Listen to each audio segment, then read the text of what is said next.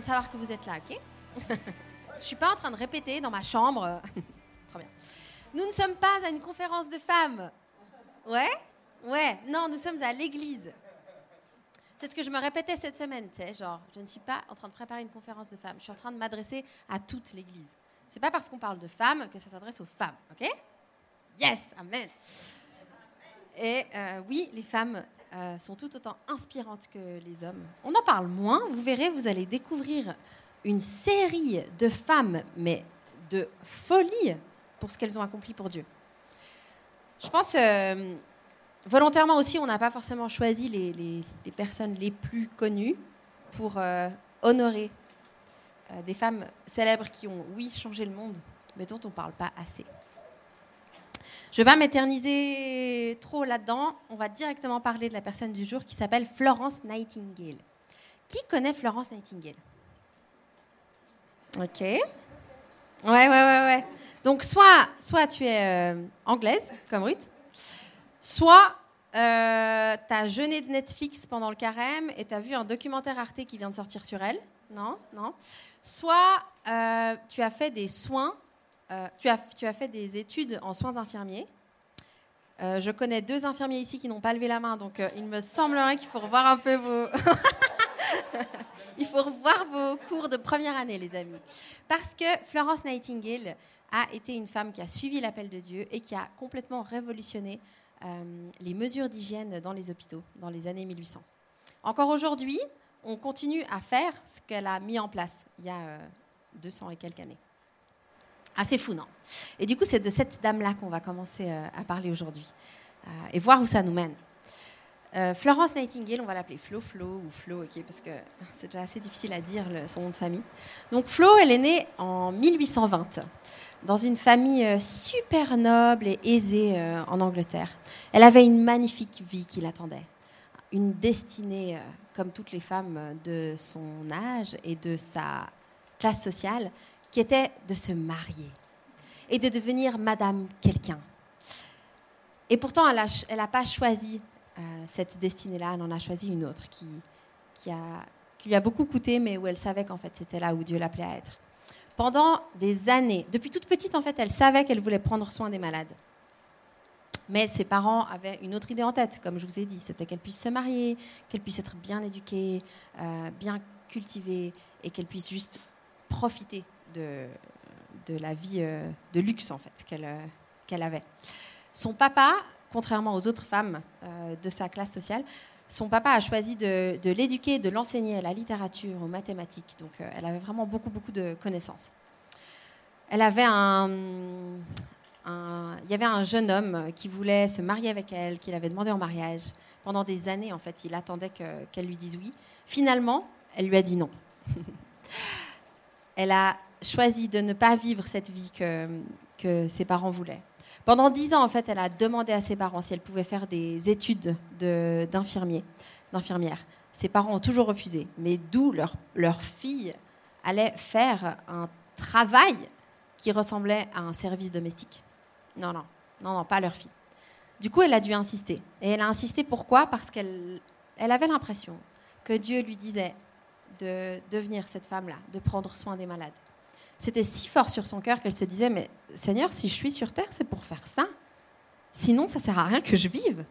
Tellement elle avait ça à cœur. Et du coup, après dix ans de négociations, elle a finalement pu entrer dans une école pour euh, apprendre euh, les soins infirmiers. À cette époque-là, ce n'était pas euh, la mode d'être infirmière. C'était même pas vraiment un, métier qui était reconnu pour, euh, pour les femmes. Les femmes, elles étaient souvent sous-estimées dans, dans ces rôles, même dans ces rôles-là. Euh, et pourtant, enfin, c'est juste ce qu'elle avait à cœur de faire. Ce qui s'est passé, c'est qu'elle s'est formée et après, elle a eu l'occasion de partir en Turquie lors de la guerre en Crimée pour venir en renfort à un hôpital. Euh, D'habitude, ils ne prendraient pas des femmes infirmières, mais là, ils avaient tellement besoin de monde qu'ils ont fait appel à Flo, qui est venue avec 38 autres femmes, la plupart des nonnes. Et du coup, elle a servi dans, dans cet hôpital. Dans cet hôpital, il y avait les soldats blessés qui, qui venaient, euh, qui étaient soignés et qui mouraient. Le taux de mortalité était de 40%. C'est absolument énorme. Euh, Flo, a réalisé que la plupart des blessés ne mouraient pas à cause des blessures de guerre, mais à cause des problèmes d'hygiène de l'hôpital. Parce que les soldats blessés euh, chopaient toutes sortes de, maladies, les plaies s'infectaient et ils mouraient. Florence a complètement révolutionné la prise en charge de cet hôpital en instaurant des choses comme le lavage de mains. Elle a demandé à euh, une commission d'Angleterre de venir vérifier euh, tous les enjeux sanitaires de l'hôpital. Ils ont réalisé, entre autres, entre mille et une choses, qu'il y avait par exemple un cadavre de cheval, d'un cheval qui était pile sur l'arrivée des eaux de l'hôpital. Ça devait donner de super trucs dans l'eau. Même au niveau de la ventilation, c'était absolument terrible. Euh, ce qui est sûr, c'est que c'est pas forcément elle hein, qui a tout, tout, tout sauvé, mais elle s'est mise en action. Elle, elle a vu qu'il y avait quelque chose à faire et elle l'a fait. Et ça commençait par dire aux soignants de se laver les mains. Le taux de mortalité est vraiment beaucoup, beaucoup descendu suite à, à, son, à son arrivée et à ce qu'ils ont pu mettre en place.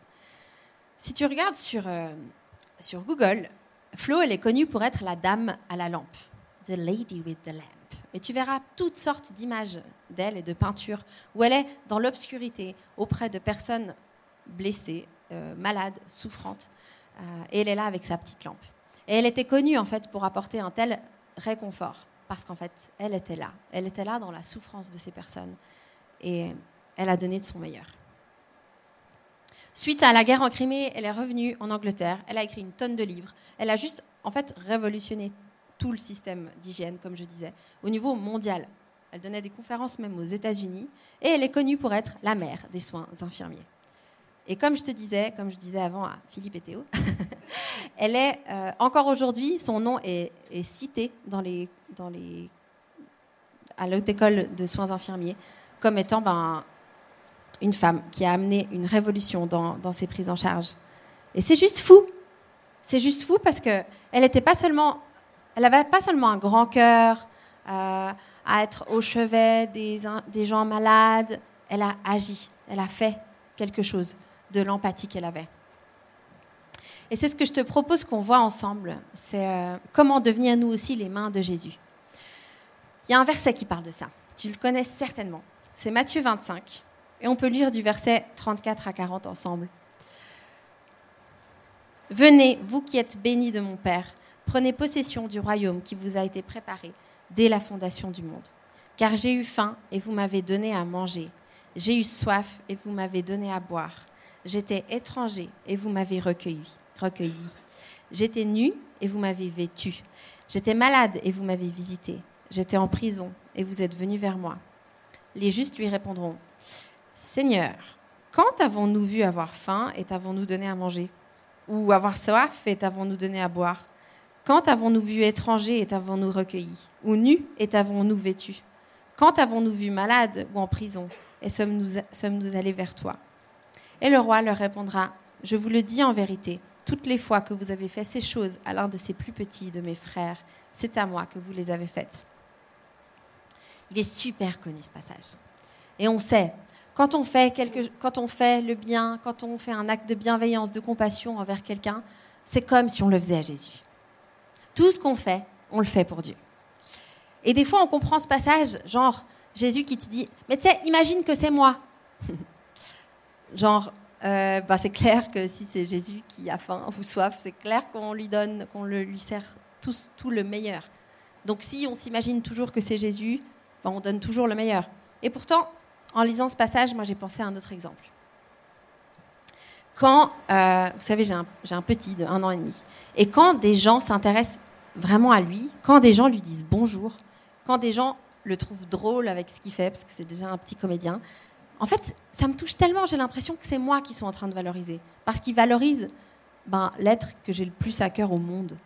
Parce que je considère que mon petit garçon de un an et demi, il a déjà une valeur et une dignité incroyable. Il a déjà une personnalité. Et j'ai la chance d'être sa maman. Mais quand les gens le considèrent, quand les gens font attention qu'il ne se casse pas la figure parce qu'il veut courir les escaliers alors qu'il ne sait pas encore faire ça, ça me touche tellement. C'est comme si c'était à moi que les gens le faisaient. Et moi, j'ai l'impression que quand on lit ce passage, j'ai l'impression que c'est ce que Dieu nous dit en fait. Quand tu, quand tu prends soin de cette personne-là, cette collègue, cette personne dans l'église, cette personne dans ta classe, c'est comme si c'était à moi que tu le faisais parce que tu prends soin d'un de mes enfants. Et en fait, c'est, c'est un lien d'amour, ce que ce passage est en train de nous dire. Et t'imagines, déjà là, hein, des fois ça peut me faire pleurer, hein, quelqu'un qui pense que c'est le neuvième mois anniversaire de mon fils, et j'en ai presque, genre, Alina, j'en ai presque, ça me fait pleurer, que je suis là, genre, oh, il y a quelqu'un qui pense à mon fils, non, non, non. Mais alors t'imagines si mon fils était en danger, s'il était malade, s'il est souffrant, et que je ne peux pas physiquement être avec lui, mais je vais appeler la personne qui est avec lui, et je vais lui dire, oh non, je ne peux pas être avec lui, je ne peux pas le consoler, mais est-ce que tu peux le faire pour moi? Je sais ce qui le réconforte. Il suffit que tu lui sortes un petit livre, que tu lui lises une histoire. Il adore l'histoire de la taupe. Sors-lui de l'histoire de la taupe, il adorera ça, ça va le réconforter. Tu sais, quand il pleure, si tu te mets à chanter, ça va le réconforter direct. S'il te plaît, chante-lui des chansons à ma place. S'il te plaît, prends-le dans tes bras, dis-lui que je l'aime. Je ne peux pas être avec lui, mais sois mes bras, sois mes mots. Ça ne te rappelle pas quelqu'un? Dieu, il nous appelle à être ses ambassadeurs. Il nous appelle à être un prolongement de lui, à être ses mains, à être sa bouche, pour pouvoir prendre soin de ceux que lui, il aime, en nous donnant de l'amour pour eux. Donc quand on lit ce genre de verset, c'est pas juste Ah, tu me demandes tellement, Seigneur, je dois aimer tout le monde. Non, non, non, non, non. Non, en fait, c'est, un, c'est ton Père, Dieu, qui t'appelle et qui dit Prends soin de mes enfants. prends soin d'eux. J'ai prévu que tu sois le, le prolongement de moi-même. Je suis avec toi, je te donne mon Saint-Esprit pour ça. Est-ce qu'on est prêt à être ces, frères et sœurs qui aiment nos frères et sœurs parce qu'on a conscience que c'est les enfants de Dieu? Et tu sais quoi, je crois vraiment fondamentalement que euh, la compassion, donc c'est le thème du jour, comme Florence Nightingale nous l'a montré, thank you. C'est de pouvoir non seulement constater la souffrance, constater la douleur, mais pouvoir agir pouvoir faire quelque chose, pouvoir se mettre en action avec ce qu'on voit. Et c'est ce qu'on appelait à faire. Parce qu'en fait, Dieu, il est sans cesse en train de prendre son téléphone et en train de dire, est-ce que tu veux bien prendre soin de mon enfant qui souffre, qui est malade? Il y a un autre verset que j'ai envie de te lire, il n'est pas à l'écran, mais je l'ai trouvé très marrant. Jacques 2, versets 15 à 16. Supposez qu'un frère ou une sœur, donc un fils ou une fille de Dieu, manque de vêtements ou n'ait pas tous les jours assez à manger. Et voilà que l'un d'entre vous leur dit Au revoir mes frères, au revoir mes amis, portez-vous bien, restez au chaud et bon appétit. Sans leur donner de quoi pourvoir à ses besoins, aux besoins de leur corps, à quoi ça sert? J'adore ce verset. Et j'ai l'impression que c'est souvent nous. On, voit la souffrance, on voit la, douleur, mais est-ce qu'on est prêt vraiment à y répondre? À donner ce qu'il faut. La compassion, elle te pousse à l'action. Mais la compassion, elle va peut-être aussi te faire un peu souffrir. Parce que, comme je te l'ai dit, on peut constater que des gens souffrent dans notre entourage, à l'église, oui, dans le monde aussi, au travail, à l'école. Il y a des gens qui souffrent, on le constate. Mais qu'est-ce qu'on en fait? Est-ce qu'on est de ceux qui se proposent pour faire à manger? Est-ce qu'on est de ceux qui restent dans la souffrance? C'est mon deuxième point. La compassion, c'est choisir de souffrir avec. Comme cette euh, Flo, qui est restée dans cet hôpital miteux, qui a vécu aussi les conditions des soldats et qui a choisi de prendre soin d'eux, même la nuit, où elle faisait des, des rondes et des rondes pour s'assurer que tout le monde aille aussi bien que possible. La vraie compassion, c'est un acte qui coûte. C'est pas de la sympathie ou de l'empathie. L'empathie, la sympathie, c'est Ah, je suis désolée que tu souffres. L'empathie, c'est Ah, je suis désolée que tu souffres et je le ressens. C'est quand tu ressens les émotions de l'autre, que tu es triste parce que quelqu'un est triste, que tu es désespéré parce que quelqu'un souffre tellement. La compassion, c'est encore une étape d'après. C'est quand tu vois la souffrance, tu la ressens aussi et tu restes. C'est pas inné en fait. Et tu sais, ce qui est marrant, c'est que en fait, la, la compassion, c'est presque insupportable. C'est presque insupportable de se tenir à côté de quelqu'un qui souffre pendant des jours, pendant des mois, pendant des années. Que ce soit une maladie, que ce soit une souffrance psychique, c'est tellement dur d'être constant dans notre façon d'être là pour eux. Peut-être que tu l'as expérimenté. Il y a des personnes dans la Bible qui ont expérimenté ça. C'est Marie, la maman de Jésus, et certaines disciples, disciples femmes, disciplettes, je sais pas comment on pourrait dire, mais bref, c'est des femmes. Non, disciplettes, c'est pas assez. Direct, ça fait schtroumpfette, tu sais, genre. non. des femmes disciples. Euh, et Jean qui était aussi là. C'est le moment de la crucifixion de Jésus. Ce moment-là, il y a ceux qui se moquent de Jésus, il y a ceux qui sont bien contents qu'il soit mis à mort, et il y a ceux qui souffrent avec Jésus. Et souvent, tu sais ce que c'est le problème de la, de la compassion, c'est qu'on croit que avoir de la compassion, c'est trouver une solution.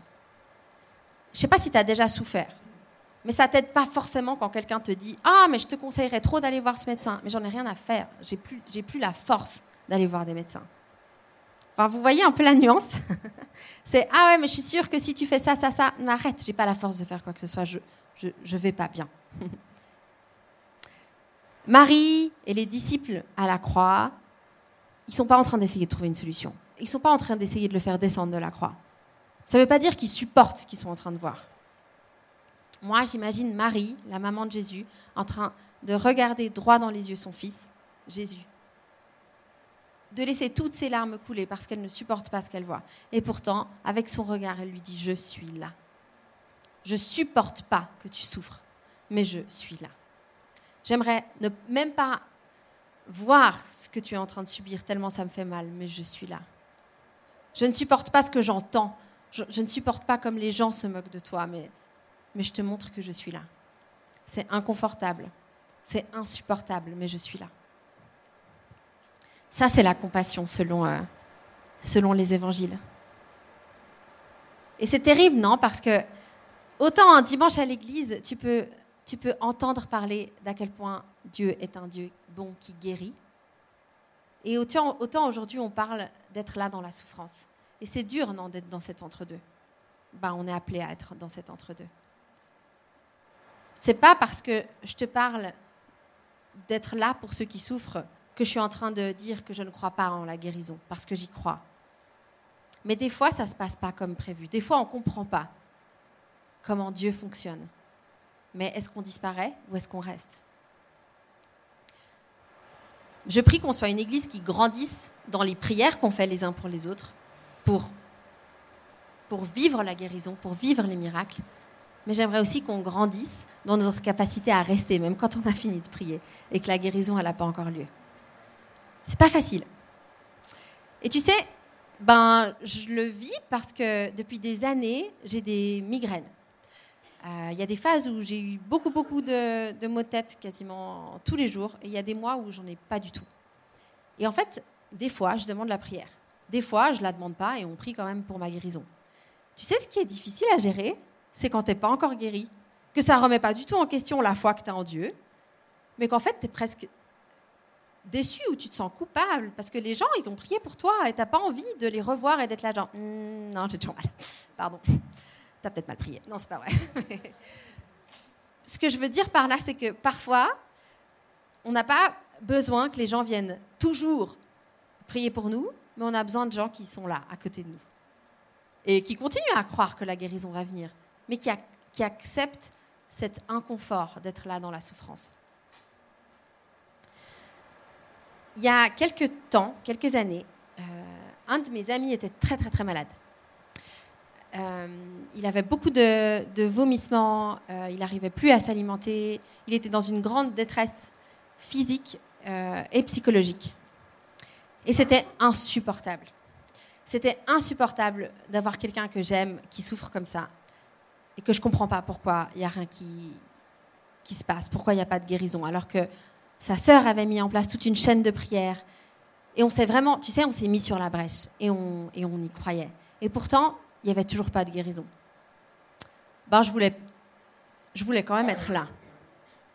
Et si je te le raconte, c'est pas parce que je suis euh, fière de mon attitude, mais au contraire, j'aurais voulu faire tellement, tellement plus. Mais il y a une soirée où, avec Simon, on a été le visiter.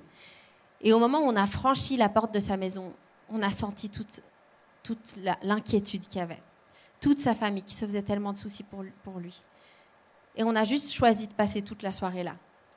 Alors qu'on aurait pu juste envoyer un message en disant Je prie pour toi, je prie pour qu'il y ait un changement. Mais on est venu. Et cette soirée-là, elle était insupportable. Parce que c'est insupportable d'être au chevet de ton ami qui est dans son lit en train de se tordre de douleur et de rien pouvoir faire. J'avais juste envie de trouver le bon médecin qui allait pouvoir traiter ce qu'il avait. Ou alors la bonne prière. Ou alors le bon verset dans la Bible qui pourrait lui apporter un peu de réconfort. Mais il n'y a rien, il n'y a rien, il n'y a rien qui suffisait pour, le soulager en fait. Et j'ai l'impression que la compassion, ça peut aussi ressembler à ça. Des fois, on a l'impression que la compassion, elle te pousse à agir et ça fait un effet. Des fois, il n'y a pas d'effet. Mais l'effet, il est là parce que la personne, elle n'est pas seule. Et c'est ce qu'on a fait. On est resté. Et on a, on a choisi d'être dans cet inconfort. Autant d'être ceux qui prient pour sa guérison, autant d'être ceux qui sont là. Et c'était pas facile. C'était pas facile du tout, du tout. Mais en même temps, j'avais envie d'être nulle part ailleurs. Et j'ai été qu'un soir. J'aurais pu y aller plus. Mais en fait, ça nous coûte tellement la vraie compassion. Ça te dirait pas qu'on grandisse dans notre compassion pour pas juste dire je prie pour toi, tu sais, mais choisir de marcher avec, choisir de venir visiter à l'hôpital, choisir de partager un repas alors que la personne n'a pas faim. Ce qui est difficile, tu sais, c'est qu'il n'y a pas beaucoup de reconnaissance dans ces moments-là, parce que les personnes qui souffrent beaucoup, elles n'ont pas la capacité d'être reconnaissantes instantanément, genre ouais merci, parce que non, qu'est-ce que tu veux que le non il faut juste être là et savoir que Dieu, il est reconnaissant et il te remercie parce que tu prends soin de son enfant. Et tu fais juste ce qu'il faut, c'est d'être là. Et dans notre Église, il y a des personnes euh, qui souffrent. Il y a des personnes euh, euh, pour qui la guérison n'est pas encore venue. Et ma prière, c'est qu'on puisse grandir dans notre capacité d'être présent avec eux. Mais comment on fait? Comment on fait pour être dans cette tension? Comment grandir dans notre compassion? Rappelle-toi des actes de bienveillance commis envers toi. Tu sais, il y a une étude qui, euh, a été récemment faite euh, à l'Uni à Genève, en neurosciences. J'ai trouvé ça absolument fascinant. Du coup, j'aimerais t'en parler un petit peu. C'est une neuroscientifique qui fait la distinction entre l'empathie et la compassion, où elle exprime qu'en fait, l'empathie, c'est bien, parce que ça te permet d'être touché par la souffrance d'autrui, mais si tu restes au stade de l'empathie, tu risques un burn-out. Parce qu'en fait, tu ressens tellement, tellement, tellement ce que l'autre ressent que c'est ingérable. Elle, elle fait la distinction entre l'empathie et la compassion en disant, elle aussi, que la compassion, c'est d'être touché par ce que l'autre vit et de se mettre en mouvement, de se mettre en action. Elle,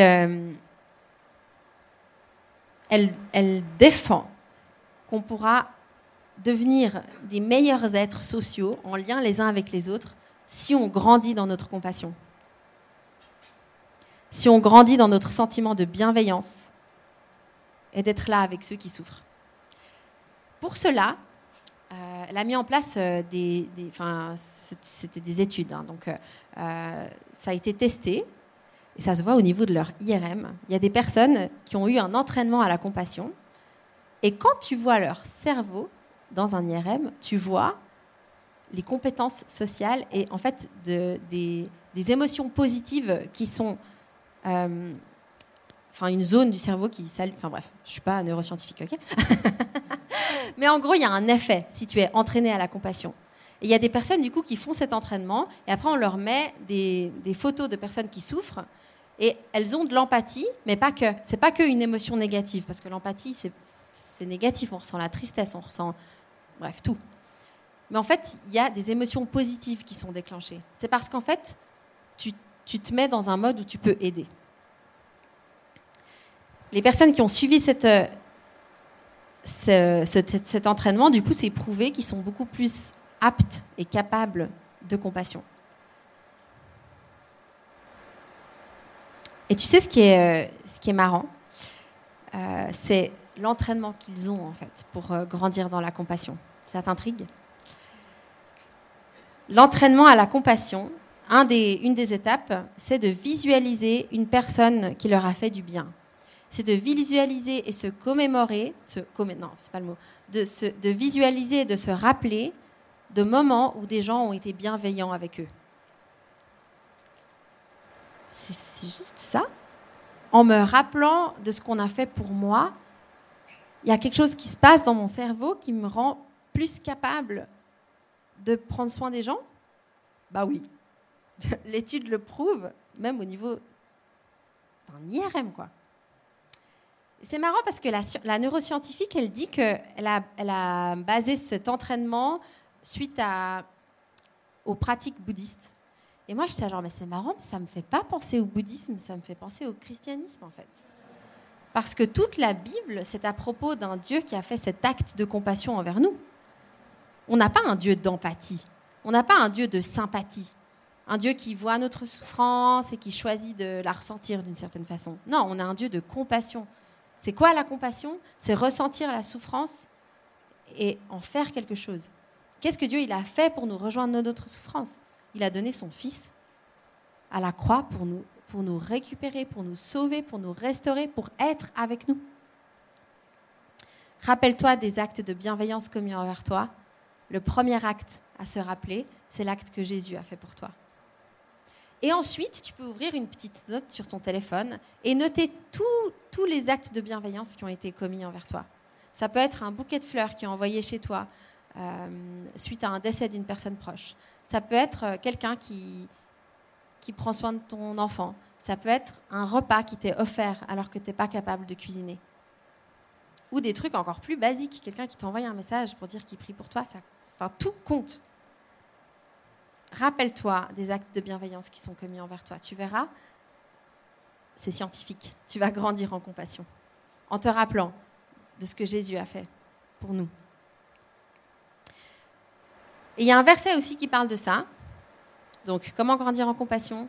Rappelle-toi des actes de bienveillance envers toi. Et la deuxième chose, c'est habille-toi comme il faut. What?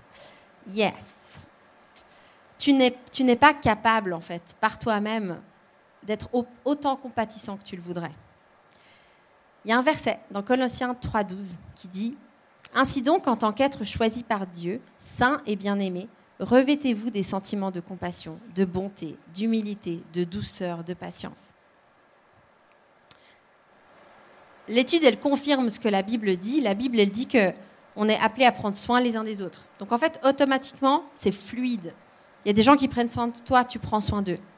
C'est comme ça. Tu n'as pas besoin d'être entraîné à la compassion, tu peux le vivre dans la communauté chrétienne. Encore faut-il qu'on le vive, mais c'est le plan de Dieu en tout cas. Mais le secret, il n'est pas soit, soit plein de compassion, allez, bouge-toi un peu. Fais, fais ce, truc qui te coûte pour montrer à la personne que tu es là dans sa souffrance. Sois comme ça. Non, c'est pas ça que le verset dit. Il dit quoi le verset? Revêtez-vous de compassion. Mets le manteau de la compassion sur toi le matin quand tu sors de chez toi. Ça veut dire quoi? Comment on fait pour s'habiller comme il faut pour être plein de compassion? Il y a On suit un, un cours avec Simon euh, pour prendre soin de notre mariage. Et ils ont parlé du vestiaire de Dieu. Et ça me parle beaucoup. Comme tu sais, Dieu est trinitaire.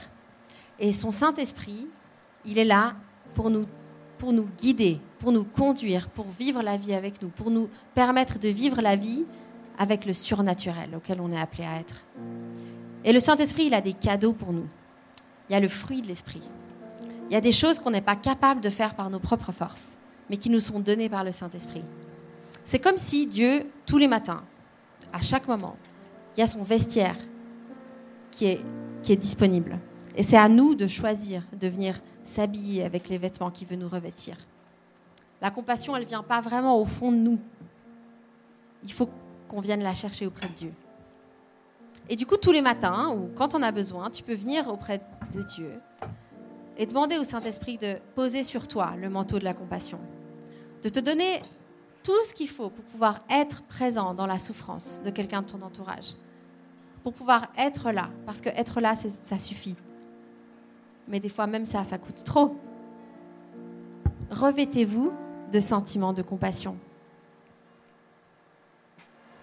C'est un miracle, en fait. À chaque fois qu'on est prêt à, à être compatissant les uns envers les autres, c'est un miracle en soi.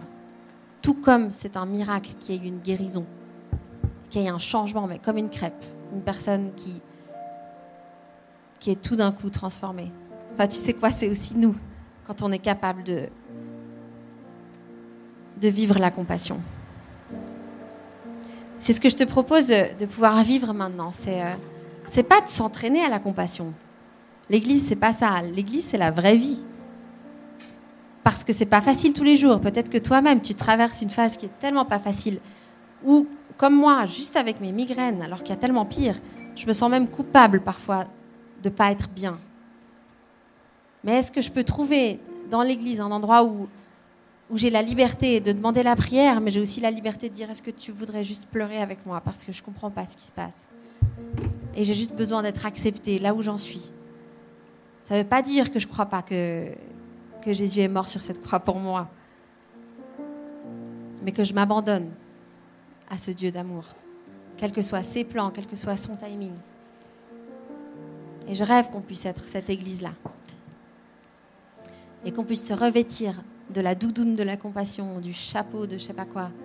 On a besoin des fruits de l'esprit, on a besoin de sa présence et de ses cadeaux. Je te propose un moment de face-to-face, comme on les appelle. C'est les moments où on peut passer un temps en face à face avec Dieu. Peut-être que tu en as l'habitude, peut-être pas. Aujourd'hui, on, te propose, tu as cette occasion-là. C'est simplement de prendre un moment, il y aura la musique et la louange, pour digérer ce qui vient d'être dit et voir avec quoi, avec quoi tu repars en fait? Avec quoi est-ce que tu as l'impression que Dieu t'a rejoint ce matin? Est-ce que tu voudrais demander quelque chose à Dieu? Est-ce que tu voudrais dire quelque chose à Dieu? On a un petit moment pour ça. Peut-être que tu auras envie de lister les choses que les gens ont fait pour toi et de pouvoir te rappeler que tu n'es pas seul. Ou peut-être que quelqu'un souffre dans ton entourage ou quelqu'un vit quelque chose de difficile depuis trop longtemps et c'est difficile pour toi de rester là, d'être plein de compassion. Bah, demande-la à Dieu demande-la. Viens au vestiaire de Dieu. Et je vais maintenant prier et je te laisserai après dans ce face-à-face avec Dieu. Seigneur, merci parce que tu es un Dieu de compassion. Tu n'as pas seulement euh, vu notre détresse, tu ne vois pas seulement nos souffrances. Tu les ressens, tu les fais tiennes et tu agis, Seigneur. Et avant toute chose, Seigneur, on veut reconnaître cet acte de, de compassion que tu as fait envers nous, Seigneur, en donnant ton Fils sur la croix. Il a enduré le, mépris, les critiques, la honte, la douleur, pour qu'on puisse revenir dans tes bras, Seigneur. Et c'est ma prière. Quelles que soient nos circonstances de vie, qu'on soit dans une situation difficile, qu'on soit dans la maladie ou pas, qu'on puisse venir maintenant se mettre dans tes bras, Seigneur et juste euh, se laisser rencontrer par toi. T'entendre, toi, avant quiconque, nous dire que tu es là, Seigneur. Que tu es là. Là où on ne comprend pas, là où on ne supporte peut-être pas la, souffrance de quelqu'un de notre entourage. Qu'on puisse réaliser, Seigneur, que tu es là. Et que tu fais, nous, tu fais de nous tes ambassadeurs. Tu fais de nous tes mains, Seigneur par notre présence parfois auprès des personnes qui souffrent, il y a, ta présence à toi qui se manifeste avec puissance. Seigneur, je prie pour qu'on puisse être une église, une communauté, des petites communautés, où on se revêt de ce que tu as à nous offrir pour vivre ces relations entre frères et sœurs. Saint-Esprit, merci parce que tu es là maintenant parce que tu parles à nos cœurs. Peut-être que pour certaines personnes, tu voudras leur rappeler qui tu es, tu voudras leur rappeler ce, qui a été fait pour eux. Peut-être que pour certains, tu veux les appeler aujourd'hui. Tu veux les appeler à des actes de compassion dans leur entourage. On te laisse la place, Saint-Esprit. On croit que tu es à l'œuvre. Et on veut te suivre.